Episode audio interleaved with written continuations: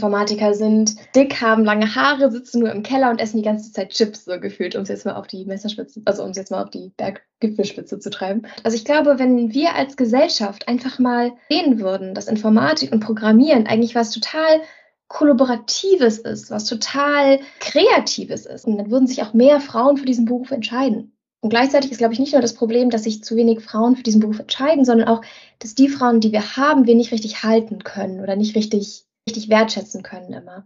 Das ist die Stimme von Jana Zeller. Jana ist das, was man eine Juniorstudentin nennt und hat bereits während des Gymnasiums Kurse in Physik, Informatik und Chinesisch an der Universität belegt. Nach dem Abitur hat sie sich für die Informatik entschieden und ist dort geblieben.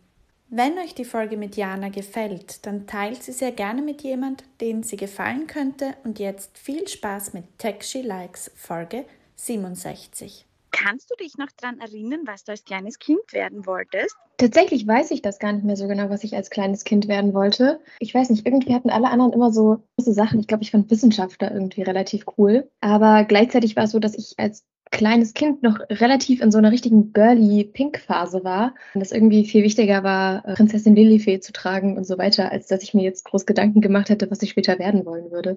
Woher kommt das? Glaubst du, ist es von dir oder weißt du das auch von Erzählungen? Ist es von dir selbst gekommen? Ist es von deinen Freundinnen gekommen? Also ich glaube, von meiner Mama ist es nicht gekommen. Meine Mama ist ziemlich genau das Gegenteil von irgendwie krass girly. Ich weiß gar nicht genau, woher das gekommen ist. Ich glaube, es war einfach so ein Weg, irgendwie als drei-, vierjähriges Mädchen so ein bisschen Identitätssuche zu betreiben. Ironischerweise hatte das dann aber irgendwann aufgehört, als ich angefangen hatte zu lesen, so mit sechs, sieben, acht, weil mir aufgefallen ist, dass diese ganzen rosa Jungs, also nicht rosa, so rosa Geschichten um Pferde und Prinzessinnen, es geht nur um Jungs. Das hatte irgendwie, irgendwie nicht mehr so viel mit meiner Lebensrealität zu tun, weil das dann zwar schon so Sachen waren, die mich auch irgendwie interessiert hatten, aber es gab irgendwie doch mehr, was mich interessiert hatte. Und dann war so, als ich angefangen hatte zu lesen mit so sieben, acht Jahren, war dann diese ganze Girly Pink Phase auch schon wieder vorbei. Ich glaube, es war einfach so eine Identitätskrise einer Dreijährigen, die sich dadurch irgendwie so ein bisschen kompensiert hatte. Was hat dich interessiert? Was hat dich fasziniert? Und ja, wie kam es dann auch zu deiner Studienwahl? Ich meine, da sind ja ein paar Jährchen dann dazwischen, aber wie ist es da verlaufen? Ich glaube, ich hätte schon in der Grundschule so ein bisschen Interesse an so technischen Sachen, aber gar nicht so viel. Also das, die Bücher, die ich danach gelesen hatte, nachdem ich mit diesem Pink irgendwie vorbei war, die gingen größtenteils um Freundschaft. Also das waren einfach so Harry Potter und, und ich weiß nicht, Herr der Ringe fand ich toll, solche Sachen. Also mehr so Fantasy, aber eben nicht mit dem großen Thema Liebesbeziehung, sondern eher mit dem großen Thema Freundschaft. Genau, und dann, ich war einfach ein ganz normales Kind. Ich würde jetzt nicht sagen, dass ich krass fasziniert war an Technik. Ähm, aber irgendwann später meinte meine Mutter tatsächlich, dass ich mir doch mal die Robotik AG anschauen sollte. Und das, die fand ich eigentlich auch ganz cool. Ähm, und hatte dann noch ein anderes Mädchen aus meiner Klasse gefragt, ob sie mit mir dahin gehen möchte. Und ich glaube, das war ein ziemlicher Schlüsselmoment, weil wir daraufhin immer so zu zweit alles gemacht hatten und wir waren dann immer so zwei Mädchen, die auf unglaublich vielen Tech-Events in ganz Deutschland unterwegs waren. Ich war auf, ironischerweise war ich auf relativ vielen Hackathons, wobei mir mein erster Hackathon, auf dem ich war, ich war bei sehr vielen Jugendtakt-Hackathons, also sehr viel, also waren sehr viele Jugendliche dort. Und der erste Hackathon, auf dem ich war, da war ich 14, da war ich tatsächlich noch alleine. Und der hatte mir irgendwie überhaupt nicht gefallen, weil ich da so ich hatte weniger Programmiererfahrung als die anderen. Ich war in einem Team mit lauter 18-Jährigen und es war irgendwie, ich weiß nicht, ich bin, glaube ich, etwas untergegangen in dem Team. Nichtsdestotrotz hatte ich aber gemerkt, dass es bei diesem Event einfach eine unglaublich coole und inspirierende Atmosphäre gab. Und der wollte ich eben äh, meiner Freundin zeigen. Und dann waren wir später noch gemeinsam auf einem Hackathon. Und der lief unglaublich gut. Ähm, und daraufhin hatte ich im Jahr drauf, ich glaube, bis auf ein oder zwei Events bei Jugendhackt eigentlich alles mitgenommen, was man bei Jugendhackt so sehen kann. Genau, und das war dann, also jetzt sind wir schon in der Oberstufe, zeittechnisch gesehen. Ich hatte trotzdem immer gesagt, dass ich Informatik nicht studieren möchte. Ähm, weil ich weiß nicht, das war irgendwie so ein Trotzding. Alle haben von mir erwartet, dass ich jetzt Informatik studiere, weil ich gerne programmiere, aber irgendwie wollte ich das nicht. Hatte dann ein FSJ gemacht, was, also an einer Schule, was komplett nicht technisch war, und dabei habe ich gemerkt, dass mir dieses Technische doch schon fehlt. Und das eigentlich ein Informatikstudium ja gar nicht so schlimm ist. Und es hatte einen großen Vorteil, weil ich mochte dieses Technische, ich mag einfach diesen technischen Ansatz, diesen naturwissenschaftlichen Ansatz, wie ich an Probleme rangehe, wie ich dediziert Probleme analysiere. Und ich wusste, dass ich diesen Ansatz haben möchte. Und dann dachte ich mir, okay, dann mache ich einen Informatik-Bachelor und dann kann ich ja immer noch im Master entscheiden, was ich wirklich machen möchte. Dann kann ich zum Beispiel Bioinformatik machen oder Rechtsinformatik. Hier in Karlsruhe kann man sogar Musikinformatik studieren. Und dann dachte ich, okay, das hat den Vorteil, ich kriege erstens meinen technischen Blickwinkel auf die Welt, den ich sowieso haben möchte. Und wenn man gerade frisch aus dem Abi kommt, hat es auch den großen Vorteil, dass man die SIM-Krise noch ein bisschen nach hinten verschieben kann. Und äh, so bin ich am Ende in Informatik gelandet. Und ich freue mich auch gerade unglaublich, dass du eine der ersten in diesem Podcast bist, die sagen, dass bei dir so Dinge wie Robotika AG Hackathons was bewirkt haben. Ich höre eigentlich immer wieder alle diese Initiativen, diese Workshops, diese Hackathons, diese Mädchenförderungen, die es gibt, wirken nichts. Es studieren trotzdem nicht mehr Mädchen technische Berufe. Es, es steigen trotzdem nicht mehr Frauen in die technischen Berufe ein. Du beweist jetzt gerade auch dieses Gegenteil.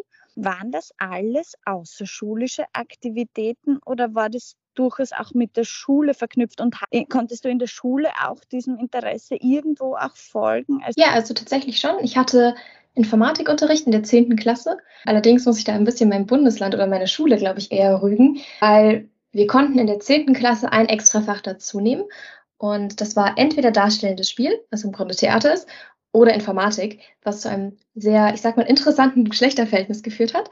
Also von meiner ganzen Schule, und wir waren eigentlich eine recht große Schule, haben nur diese Freundin, äh, mit der ich in der Robotik AG war, und ich Informatik gewählt und sonst kein einziges Mädchen. Genau, aber dann in der 10. Klasse hatte ich an meiner Schule Informatikunterricht, in der 11. und 12. war ich dann tatsächlich an einer anderen Schule, weil einfach zu wenig Leute aus meiner Schule weiter Informatik gewählt hatten. Und dort hatte ich wirklich unglaublich guten Informatikunterricht. Meine Informatiklehrerin, muss ich sagen, Hut ab, hat uns sehr, sehr viel, auch theoretische Informatik, sehr gut beigebracht. Ich hatte immer das Gefühl, dass ich weiß, warum ich das jetzt gerade lerne. Also es gab wirklich Momente, wo sie Klausur ausgeteilt hatte oder praktisch als sie fertig korrigiert waren, ausgeteilt hatte.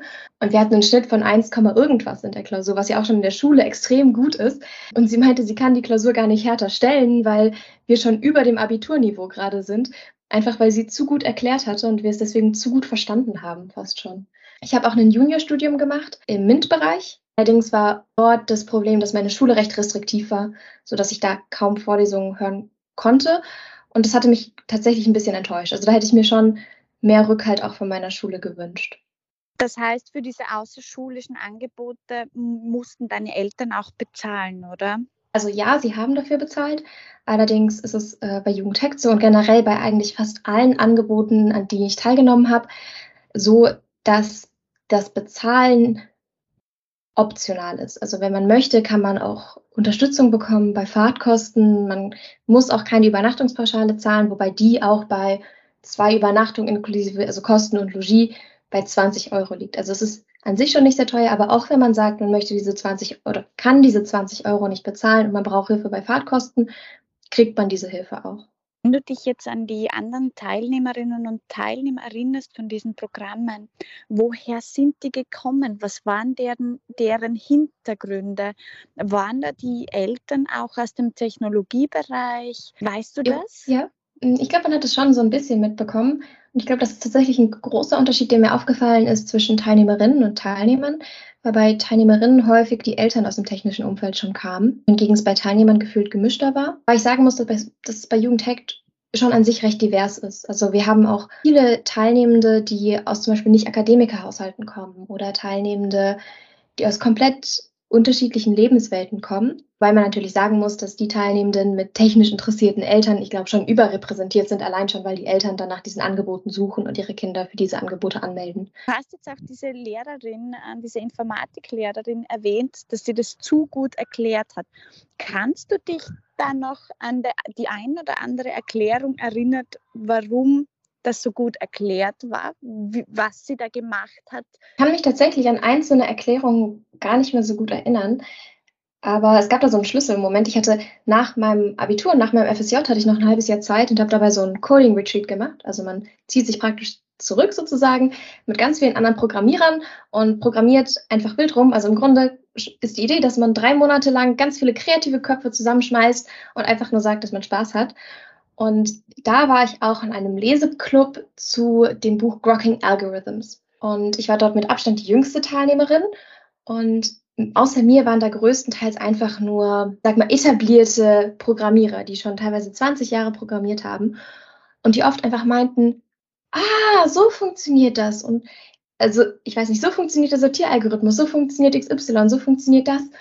Und ich fand das so erstaunlich, weil diese ganzen Erklärungen wirkten für mich bis dahin normal, so als ob das diese normalen Erklärungen sind, die man mit der Informatik bekommt. Und da ist mir aufgefallen, dass es anscheinend nicht so ist. Du hast ja jetzt unglaublich viel Erfahrung gesammelt, sowohl in der Schule als auch außerschulisch. Hast du eine Erklärung, warum noch immer so wenig junge Mädchen sich für so einen technischen Weg entscheiden? Ich glaube, es sind mehrere Sachen. Auf der einen Seite, wenn man sich zum Beispiel die Frauenquote in der Mathematik anschaut, ist die ja doch schon höher, also jetzt nicht unbedingt 50-50, aber schon bei irgendwie 30, 40 Prozent, zumindest hier bei uns in Karlsruhe, was die Studierenden angeht. Und ich glaube, das hat einfach viel damit zu tun, dass man Mathematik aus der Schule kennt oder dass man Physik aus der Schule kennt, aber Informatik eben nicht. Und Informatik ist immer noch, habe ich das Gefühl, wird sehr oft sehr stereotypisiert. Informatiker sind dick, haben lange Haare, sitzen nur im Keller und essen die ganze Zeit Chips, so gefühlt, um es jetzt mal auf die Messerspitze, also um es jetzt mal auf die Berggipfelspitze zu treiben. Wobei das ja gar nicht stimmt. Also ich glaube, wenn wir als Gesellschaft einfach mal sehen würden, dass Informatik und Programmieren eigentlich was total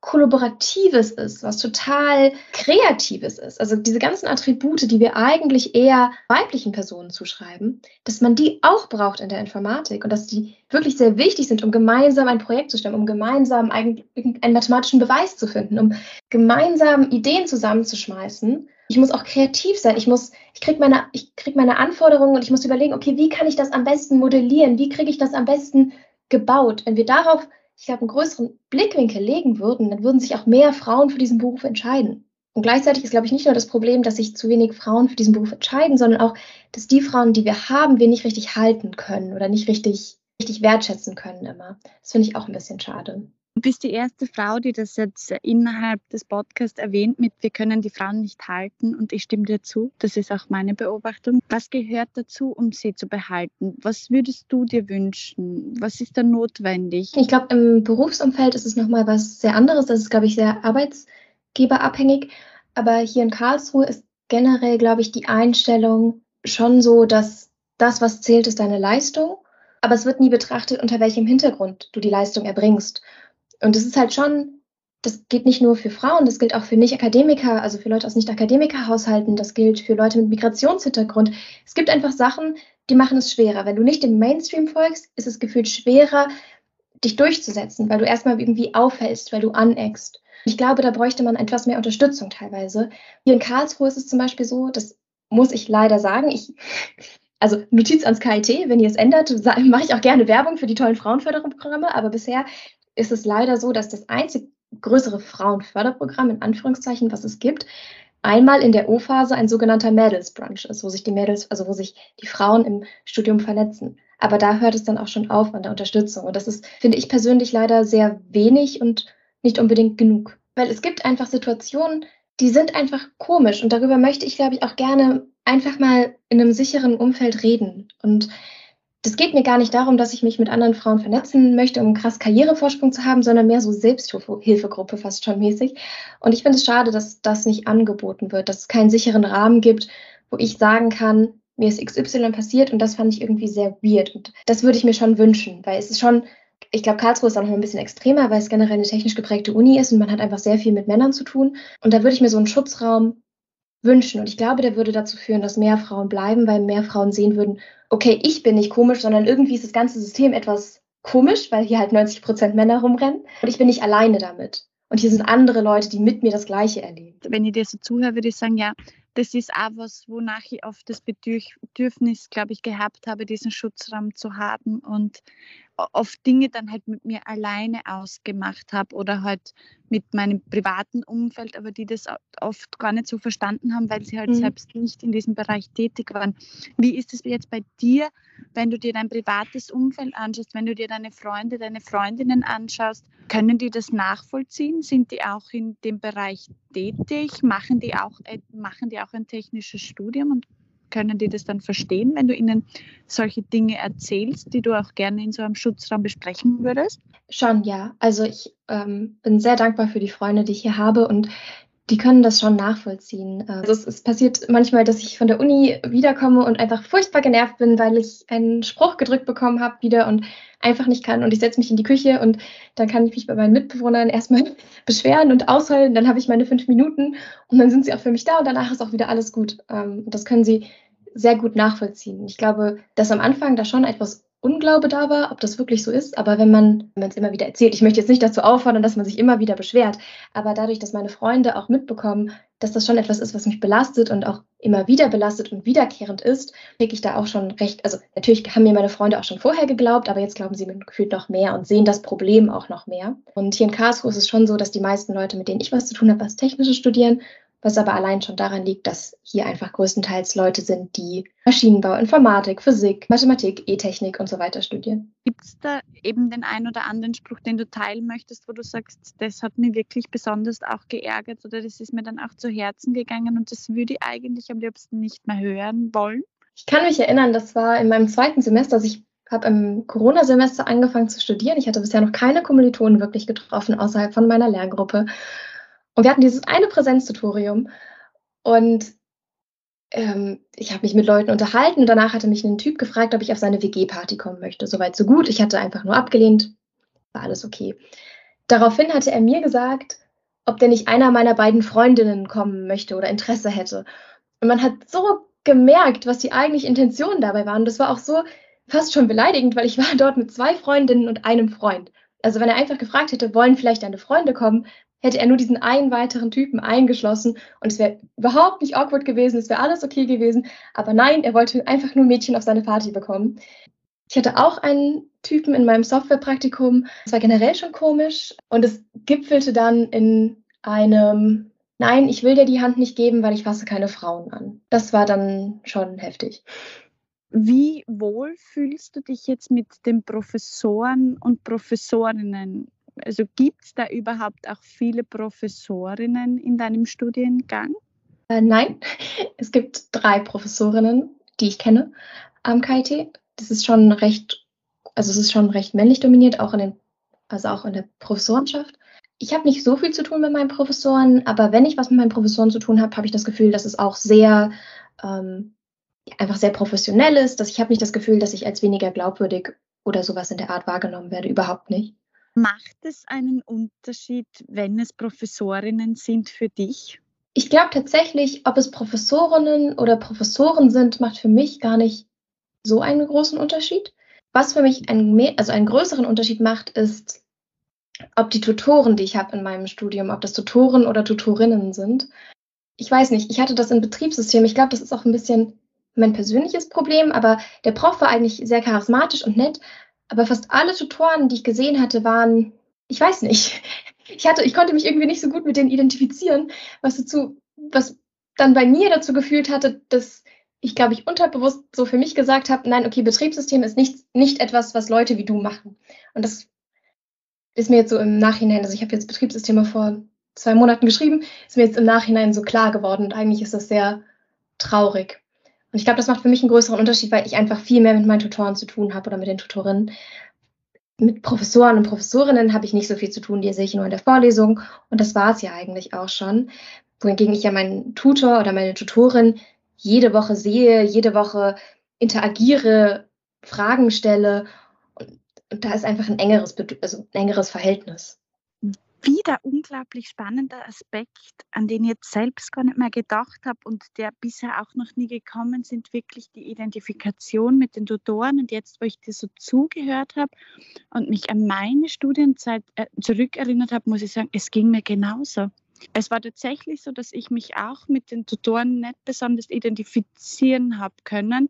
Wenn ich dir so zuhörte, stimmt, ich glaube, das hätte einen Unterschied gemacht, wenn ich mich mit denen vielleicht besser identifizieren habe können. Also was ich da schon auch gemerkt habe, es ist so dieses klassische Mindset unter den Tutoren weitergetragen worden, dieses Nerdbild, die ganze Nacht mhm. hinter dem Computer zu sitzen. Sowieso fast nur Männer, keine weiblichen Tutoren. Und die weiblichen Tutoren, ich erinnere mich gerade an eine, ich habe gerade ein Bild von einem im Kopf auch, die unglaublich männlich war. Mir geht mhm. es auch gar nicht so sehr um das Geschlecht. Also ja, ich glaube, das ist auch eine Komponente, die mitspielt, Aber mir geht es auch einfach um die Sachen, die mich interessieren und die Sachen, die ich in meinem Studium erreichen möchte und das, was mich fasziniert. Und ich hatte das Gefühl, dass das schon, gefühlt will ich die digitale Zukunft bauen und die Welt revolutionieren und für mich ist Programmieren total politisch und also so wurde ich auch gepolt. Das ist das, was ich bei Jugendtech mitgenommen habe. Mich interessiert jetzt nicht so krass, wie der Computer genau intern funktioniert und wie ich da jetzt noch die letzte Millisekunde rausholen kann, weil das ist das Einzige, was zählt. Gefühlt will ich Welten bauen und nicht mich mit so Kleinscheiß beschäftigen. Aber dieser Kleinscheiß ist halt das, worum die Welt von manchen von den Tutoren sich komplett dreht. Das ist jetzt natürlich sehr abwertend gegenüber Betriebssystemleuten. Das wollte ich jetzt auch nicht so sagen. Also es ist natürlich auch sehr wichtig, dass es Betriebssysteme gibt, aber gefühlt war die Intention hinter dem Studium, das, was, was man erreichen möchte, komplett anders. Das hatte irgendwie nicht richtig zusammenge zusammengepasst. Würdest du sagen, dass es eigentlich im Informatikstudium auch einen Platz geben sollte für die anderen Interessen, die man durchaus auch noch mitbringt und nicht nur quasi dieses Mindset auch ähm, gefördert werden sollte, ja, diese Welt zu bauen, sondern auch eben diese anderen Dinge, die man noch mitbringt, dass die eben auch Beachtung finden.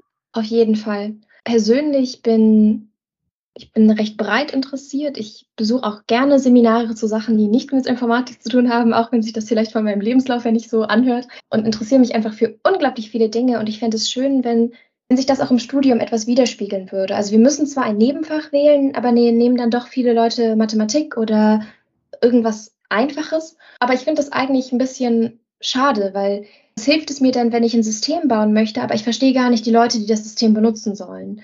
Also ich glaube, das ist so ein Beispiel, was ich immer wieder bringe. Es ist zum Beispiel, ja, ich kann jetzt Programm XY nehmen und das ist bestimmt nach fünf Tagen Einrichtung und drei Tagen Schulung das beste Programm. Aber wenn ich das nur ein paar Mal benutze, dann ist vielleicht diese andere Lösung besser. Und gefühlt werden wir nur darauf gepolt, immer das Beste zu wollen, aber nicht unbedingt gegen irgendwas abzuschätzen. Und ich glaube, wenn wir da ein bisschen breiter aufgestellt wären als Informatiker, dann könnten wir dieses Abschätzen auch besser sehen. Dann wären wir auch ein bisschen ja, einfach breiter aufgestellt, hätten ein größeres Wissen darum, in, in welches in welchen großen Kosmos unser System, was wir gebaut haben, eigentlich eingesetzt wird. Würdest du sagen, dann wären wir Informatiker vielleicht ein bisschen offener ist, oder ist offen das der falsche Begriff dafür? Offen fasst es eigentlich ganz gut zusammen, ja. Bisschen weltoffener vielleicht auch, ja. Du hast ja jetzt davor ähm, das Stichwort aufgefallen und angeeckt auch erwähnt. In welchem Kontext fällst du auf und in welchem Kontext eckst du an oder bist du auch schon mal angeeckt? Ich weiß nicht, inwiefern ich tatsächlich auffalle. Ich glaube, das ist auch sehr viel in meinem Kopf einfach. Aber ich habe das Gefühl, wenn ich in einem Raum die einzige Frau bin, dann wird das, was ich sage, ja, so gegen Gold aufgewogen irgendwie. Also ich, ich habe das Gefühl, dass das, was ich sage, einfach viel mehr geprüft wird. Und ich habe immer Angst, dass wenn ich jetzt was Falsches sage, dass das dann reflektiert wird, auf, also so, so generalisiert wird auf alle Frauen.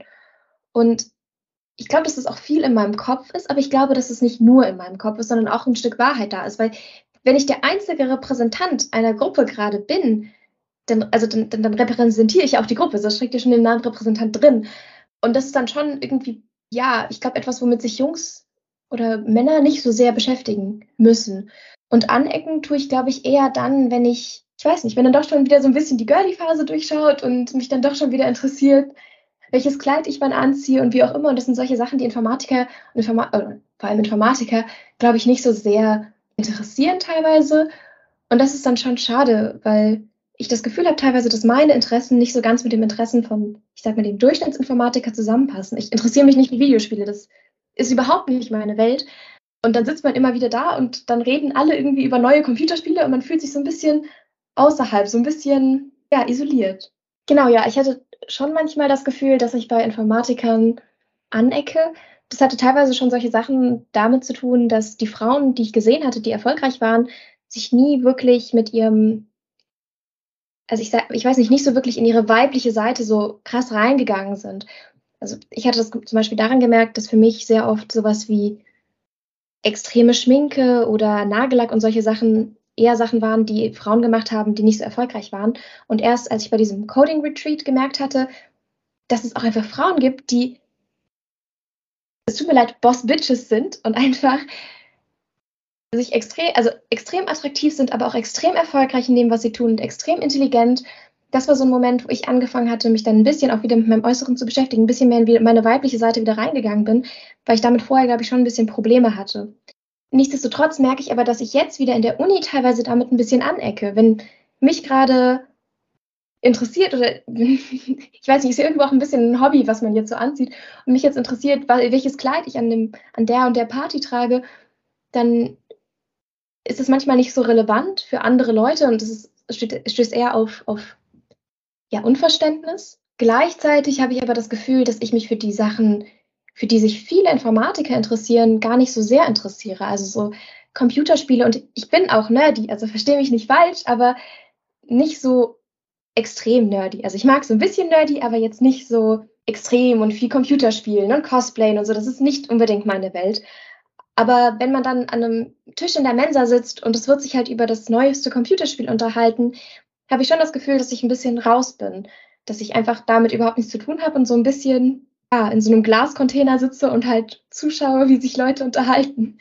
Mir geht es also mit den ganzen Film-Nerds. Ich habe einfach immer so wenig Zeit gehabt oder habe so wenig Zeit oder nimm mir auch so wenig Zeit dafür, Filme anzuschauen. Und ich bin dann oft daneben gesessen und hab, konnte mich eigentlich auch nicht beteiligen, weil ich halt einfach das nicht so gelebt habe, wie diese mhm. Filmnerds das auch gelebt haben. Und wie du halt sagst, man fühlt sich manchmal dann irgendwie ein bisschen fehl am Platz vielleicht auch, oder zumindest ist es mir auch so gegangen. Aber ich finde es extrem schön, dass du das erzählst, weil es muss es auch nicht sein. Also es braucht ja eben auch die andere Seite, eine andere Seite, weil ja, es muss nicht jeder sich für Cosplay interessieren und jetzt dann nur, weil man Informatik studiert, muss man gleichzeitig, äh, heißt man muss ein Videospieler oder Videospielerin sein. Also das war ich genauso nicht. Ähm, ich habe zwar immer Faszination dafür gehabt, ich habe das immer sehr spannend gefunden, wenn sie die, dieses Cosplay so extrem intensiv betrieben haben und wie schön sie sich hergerichtet haben oder auch dieses extrem hineinstürzen in Videospiele, aber es war bei mir genauso. Es war auch nie so. Und ich würde auch sagen, ich bin schon ein bisschen nerdig, aber natürlich im Vergleich zu dem bei weitem nicht so, wie es halt dann die Studienkolleginnen und Kollegen waren. Und eigentlich ist es ja auch total schade, weil das nochmal reflektiert oder zeigt, welche Seite wir eigentlich in der Informatik überhaupt nicht zu sehen bekommen. Also wenn wir zu dem zurückgehen, was ich vorher gesagt hatte, mit, wenn man digitale Welten bauen will, dann will ich doch eine digitale Welt bauen, die für alle da ist. Und wenn ich einfach eine Welt baue mit 90 Prozent Männern, um jetzt mal eine Metrik zu nehmen, aber ich glaube, man könnte dieselbe Metrik nehmen mit Akademikern oder also mit Leuten aus Akademikerhaushalten oder Migrationshintergrund und ich benutze nur die Leute, die ich nach dieser ganzen Selektierung ausgewählt habe, um meine digitale Umwelt zu bauen. Dann kommt doch auch keine Welt raus, die für alle geeignet ist. Und das finde ich eigentlich echt schade, weil wir da erstens so viel Potenzial verlieren, aber auch so viele Leute mehr integrieren könnten in unsere Umwelt. Das sind dann solche Sachen wie, ich glaube, das war die britische, also britisches Gesundheitssystem, die NHS, die eine App rausgebracht hat, die allen Frauen einmal im Monat gesagt hat, dass sie starkes Fieber haben und sofort zum Arzt gehen müssen, weil sie einfach komplett vergessen haben, dass Menschen menstruieren können. Und das sind, ich ist jetzt mal ein kleines Beispiel, aber das ist sowas, wo man einfach nicht mitgedacht hat. Und ich glaube, dass wir das, dass unser Internet oder unsere digitale Umwelt schon damit fast durchnässt ist, irgendwie, dass sie halt von, von größtenteils Männern gebaut wurde. Und wir ja eigentlich so viel mehr, so eine buntere Welt haben könnten, wenn wir halt auch buntere Entwickler und Entwicklerinnen hätten, die diese Welt bauen. Ich habe kürzlich auch ein Interview gelesen mit der Ina Waage. Das war die erste Professorin, weibliche Professorin an der Technischen Universität in Wien. Und die hat gesagt, sie hat ein bisschen Angst, dass bei dem Thema Diversität, natürlich brauchen wir mehr Menschen, gerade im Technologiebereich mit also unterschiedlicher sozialer Herkunft, ähm, aus unterschiedlichen Ländern und dergleichen. Aber sie hat gesagt, jetzt nicht wortwörtlich so, ich kann es jetzt nicht wortwörtlich eins zu eins wiedergeben, aber der Gedanke war so, dass dann das Thema Frauenförderung auch ein bisschen untergeht oder in den Hintergrund rückt und sie findet es aber nach wie vor ganz, ganz wichtig. Doch, das sehe ich auch. Ich glaube, Frauenförderung ist aus mehreren Gründen wichtig. Ähm, erstens ist Frauenförderung wichtig, weil Frauen tatsächlich eine Mehrheit der Gesellschaft stellen. Also wir reden hier nicht über eine Minderheit, die irgendwie nicht repräsentiert ist, sondern über eine Mehrheit eigentlich, ähm, was an sich schon irgendwie perfide ist, wenn man drüber nachdenkt. Und das Zweite ist, ich vergleiche jetzt vor allem Frauen mit, mit Leuten aus Nicht-Akademiker-Haushalten.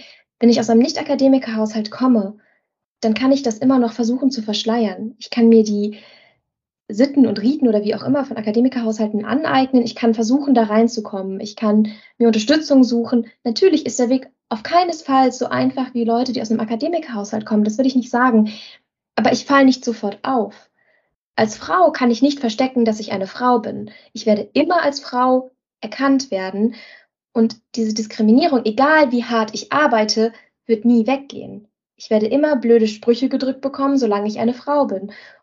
Und das ist irgendwie schon blöd eigentlich zu wissen.